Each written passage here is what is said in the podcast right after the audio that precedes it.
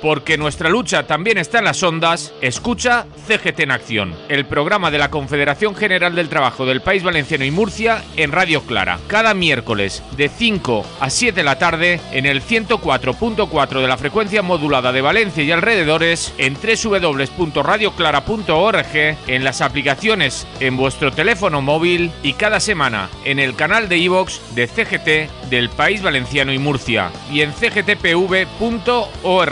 Que no te líen, porque nuestra lucha también está en las ondas. Escucha CGT en acción. Y en Feminismo Libertario Lucía Sánchez Saornir vamos a hablar de todas las mujeres del barranco de Biznar.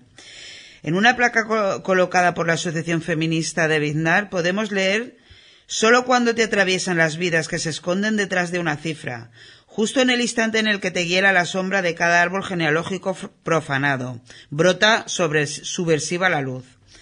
Trenzando un telar de libertad, arraigo, reconocimiento y respeto entre las ramas en flor arrancadas de cuajo que aquí, en esta tierra, yacen.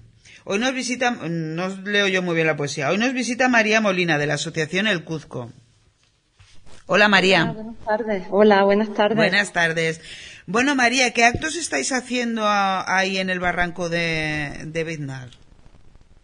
Pues mira, eh, este que hicimos el sábado es el primer acto que, organizamos en homenaje a las mujeres del barranco, que hemos querido hacerlo coincidir con la celebración del Día de la Memoria Histórica, que fue el pasado 14 de junio, y por eso lo de hacerlo este fin de semana, que llevábamos tiempo pues queriendo queriendo hacer un homenaje especial a las mujeres que están ahí, que sabemos que están ahí en el barranco. ¿Qué, nos puedes decir de la, de la Asociación Cuzco? Pues mira, la Asociación Feminista del Cuzco, eh, bueno, la Asociación de Mujeres de Vilna se fundó, pues, allá por los años 90, hace un montón de años, y bueno, pues la han llevado mujeres de aquí, del pueblo, todo este, todos estos años, pero claro, ya últimamente, pues ya las mujeres que formaban parte de ella, pues ya eran muy mayores, algunas han fallecido. Y bueno, fue así un poco, ¿no? La idea de darle un nuevo impulso a la asociación, pues con sangre fresca, digamos, ¿no? Y ahora, pues eso, nos hemos juntado con un grupo de mujeres que no somos, la mayoría no somos originarias de, de Biznar, sino que, bueno, llevamos años viviendo aquí, ubicadas aquí, y hemos querido pues arrancarla otra vez y, también darle pues ese punto un poco más eh, activista feminista. Hola, buenas tardes María.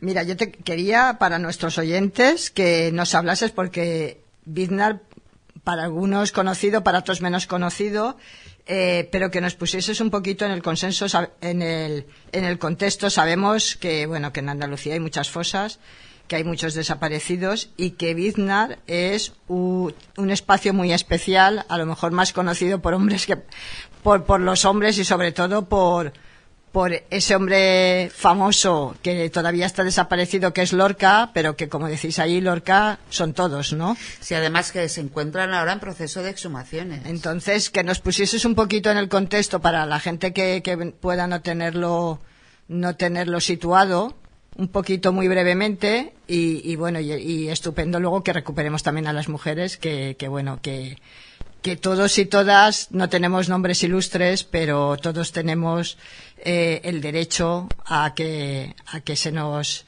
se nos recupere y a que nuestros familiares nos den nos den sepultura no Claro, mm, eso para la gente que no conozca la zona, pues en el, en el, durante la guerra civil esta zona de Granada fue una zona en la que, bueno, que fue una zona muy activa, ¿no? De, conflicto bélico. Y eran zonas a las que traían a prisioneros a ser fusilados, a, encarcelados. De hecho, eh, se improvisaron edificios, molinos. de hecho, está la colonia, que era un sí, que era un molino de, que, que funcionaba en el paso de la acequia y nada mar y, eh, lo, eran, lo utilizaban de prisiones y, aquí pues traían a la gente a fusilarla y, a y aquí. Entonces hay muchas fosas en, ¿no? por esta zona, pero la del barranco de las fosas, porque en el barranco de Vilna, bueno, están, hay fosas más grandes y más chicas, Eso el Francisco Carrión, que es el director de, la, de las excavaciones del proyecto que se está haciendo ahora en colaboración con la Universidad de Granada, están trabajando ahora. Por eso, cuando hicimos el sábado, estaban las fosas allí abiertas y, pudimos observar pues el, campo de trabajo en el que están ahora mismo los profesionales ¿no? de, las exhumaciones. Entonces fue una zona en la que, a la que vinieron a parar pues muchos prisioneros y muchas mujeres. Y muchas mujeres. Es verdad, como has comentado, que quizá el hecho de que se piensa que Lorca está aquí, yo creo, esto es una percepción personal, ¿no? Que está ayudando en el sentido de que hay cierto interés y por eso quizás se está pues centrando un poco más en esta zona la búsqueda y la recuperación de esos cuerpos. Pero como bien has dicho, Lorca fueron todos y hubo también mujeres y todos se merecen esa, ¿no? ese, ese reconocimiento y esa familia que el homenaje fue a las mujeres, pero también eh, con, esa, con ese objetivo ¿no? de, de darle también a las familias pues, ese apoyo de que, de que estamos con ellas para en esto que tiene que ser para muchas pues un camino muy duro, ¿no? Sí, porque, de no saber dónde están sus familiares. Claro, porque decimos siempre entre los hombres los perdedores, pero entre entre los perdedores de los perdedores, tantas mujeres represaliadas, todavía más anónimas, más anónimas si cabe, ¿no? Entonces es, es, una es una buena labor. Se han encontrado ya restos con eran costureras, he leído en algún artículo. Eh, que se eh, encontraban con sus dedales y, con claro mm, eso es lo que se va no se va mm, deduciendo de las investigaciones que están haciendo por los objetos personales que, mm, que encontraron no y por la también por una sandalia por el caucho de, de las sandalias no que eso también pues lo sitúa en su en, en donde trabajaban. Y claro pues eran costureras eran sastres y eran profesionales pues pues de todo y seguro que había algunas que tampoco tenían profesión porque su profesión era estar en casa ¿no? Hmm. Hmm. Eh, sobre se calcula yo he leído alguna cifra de cuántas cuántas personas pueden estar enterradas en las fosas precisamente ahí en Biznar es escalofriante no estoy pensando también en las fosas de Pico y Reja que es que no nos damos cuenta en este país, en todo el territorio español, la cantidad de desaparecidos que hay en las cunetas. Vamos, que en otro país eh, estaríamos, estarían, estarían, no habrían hecho el cierre que se ha hecho aquí, ¿no? Es, es una brutalidad en Andalucía la cantidad, la cantidad de desaparecidos que todavía no se han recuperado. Claro, eso es lo que también el eh, Francisco Carrión, que fue uno de los invitados al, acto, ¿no? Que fue vino a contarnos eso, pues hasta ahora a dónde le están llevando sus trabajos y las investigaciones.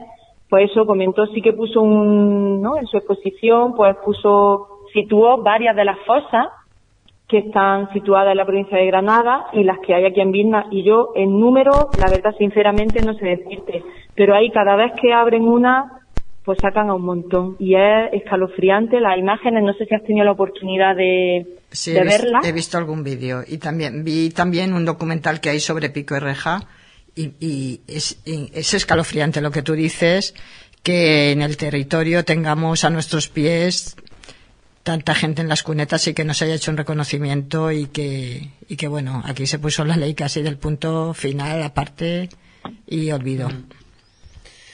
Y que, y que claro, entonces es verdad que hay mucho trabajo por delante, por lo que se ve, ¿no? Y se sabe pues que hay mucho, hay mucho trabajo, hay mucho trabajo que hacer porque son muchas, muchas, muchas, personas. Algunas reclamadas. Claro, la pena es que, Y la voluntad política, ya veremos a ver qué pasa. Claro, y la pena... Hay poca con los que están, pero ya veremos a ver a partir del 23 qué es lo que pasa. La pena también es que, que ya con los años que han pasado están muriendo los que los pueden reclamar los que tienen la memoria para reclamarlos.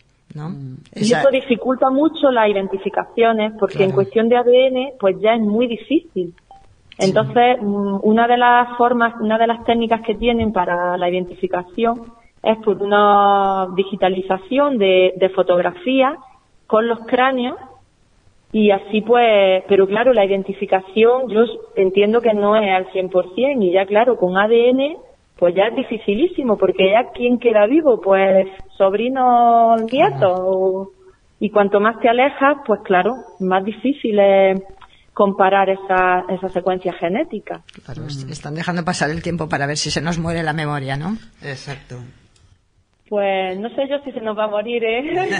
bueno, pues eh, gracias a asociaciones como la vuestra. Hay gente que. Hay ahí gente está. Hay gente joven que coge las riendas, ¿verdad? Que, está, que están cogiendo gente joven las riendas de las asociaciones que se están dedicando a esto. O sea que por mucho que, que el, el objetivo de ellos sea ese, sea que la gente fallezca y que nadie lo reclame, siempre va a haber alguien que... Siempre vamos a estar algunos que vamos a estar reclamando ese tipo de cosas. Claro, y para nosotras como asociación feminista, pues era muy importante dar un poquito más de luz a esas mujeres que, ¿no? A las que se encuentren y a las que no, a las que se reconozcan y a las que no, y a las que se recuerden y a las que no. Era muy importante para nosotras, por eso el homenaje, ¿no?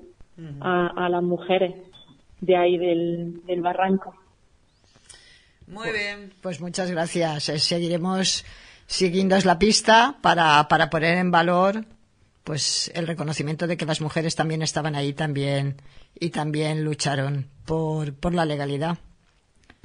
Claro que sí. Pues nada, gracias a vosotras por interesaros por este, por este acto que hicimos de homenaje. Pues nada, muchas gracias María y esperemos que pronto vuelvas a intervenir en el programa. Muchísimas gracias, salud. Salud. Venga, a Salud. vosotras un saludo. Adiós. Perquè la nostra lluita també està a les zones, escolta CGT en Acció, el programa de la Confederació General del Treball del País Valencià i Múrcia a Ràdio Clara. Cada dimecres de 5 a 7 de la vesprada al 104.4 la freqüència modulada de València i voltants, a les www.radioclara.org i aplicacions al vostre telèfon mòbil. I cada setmana al canal de iVox de CGT del País Valencià i Múrcia i a cgtpb.org. Que no et maregen, perquè la nostra lluita també està a les zones, escolta CGT en Acció.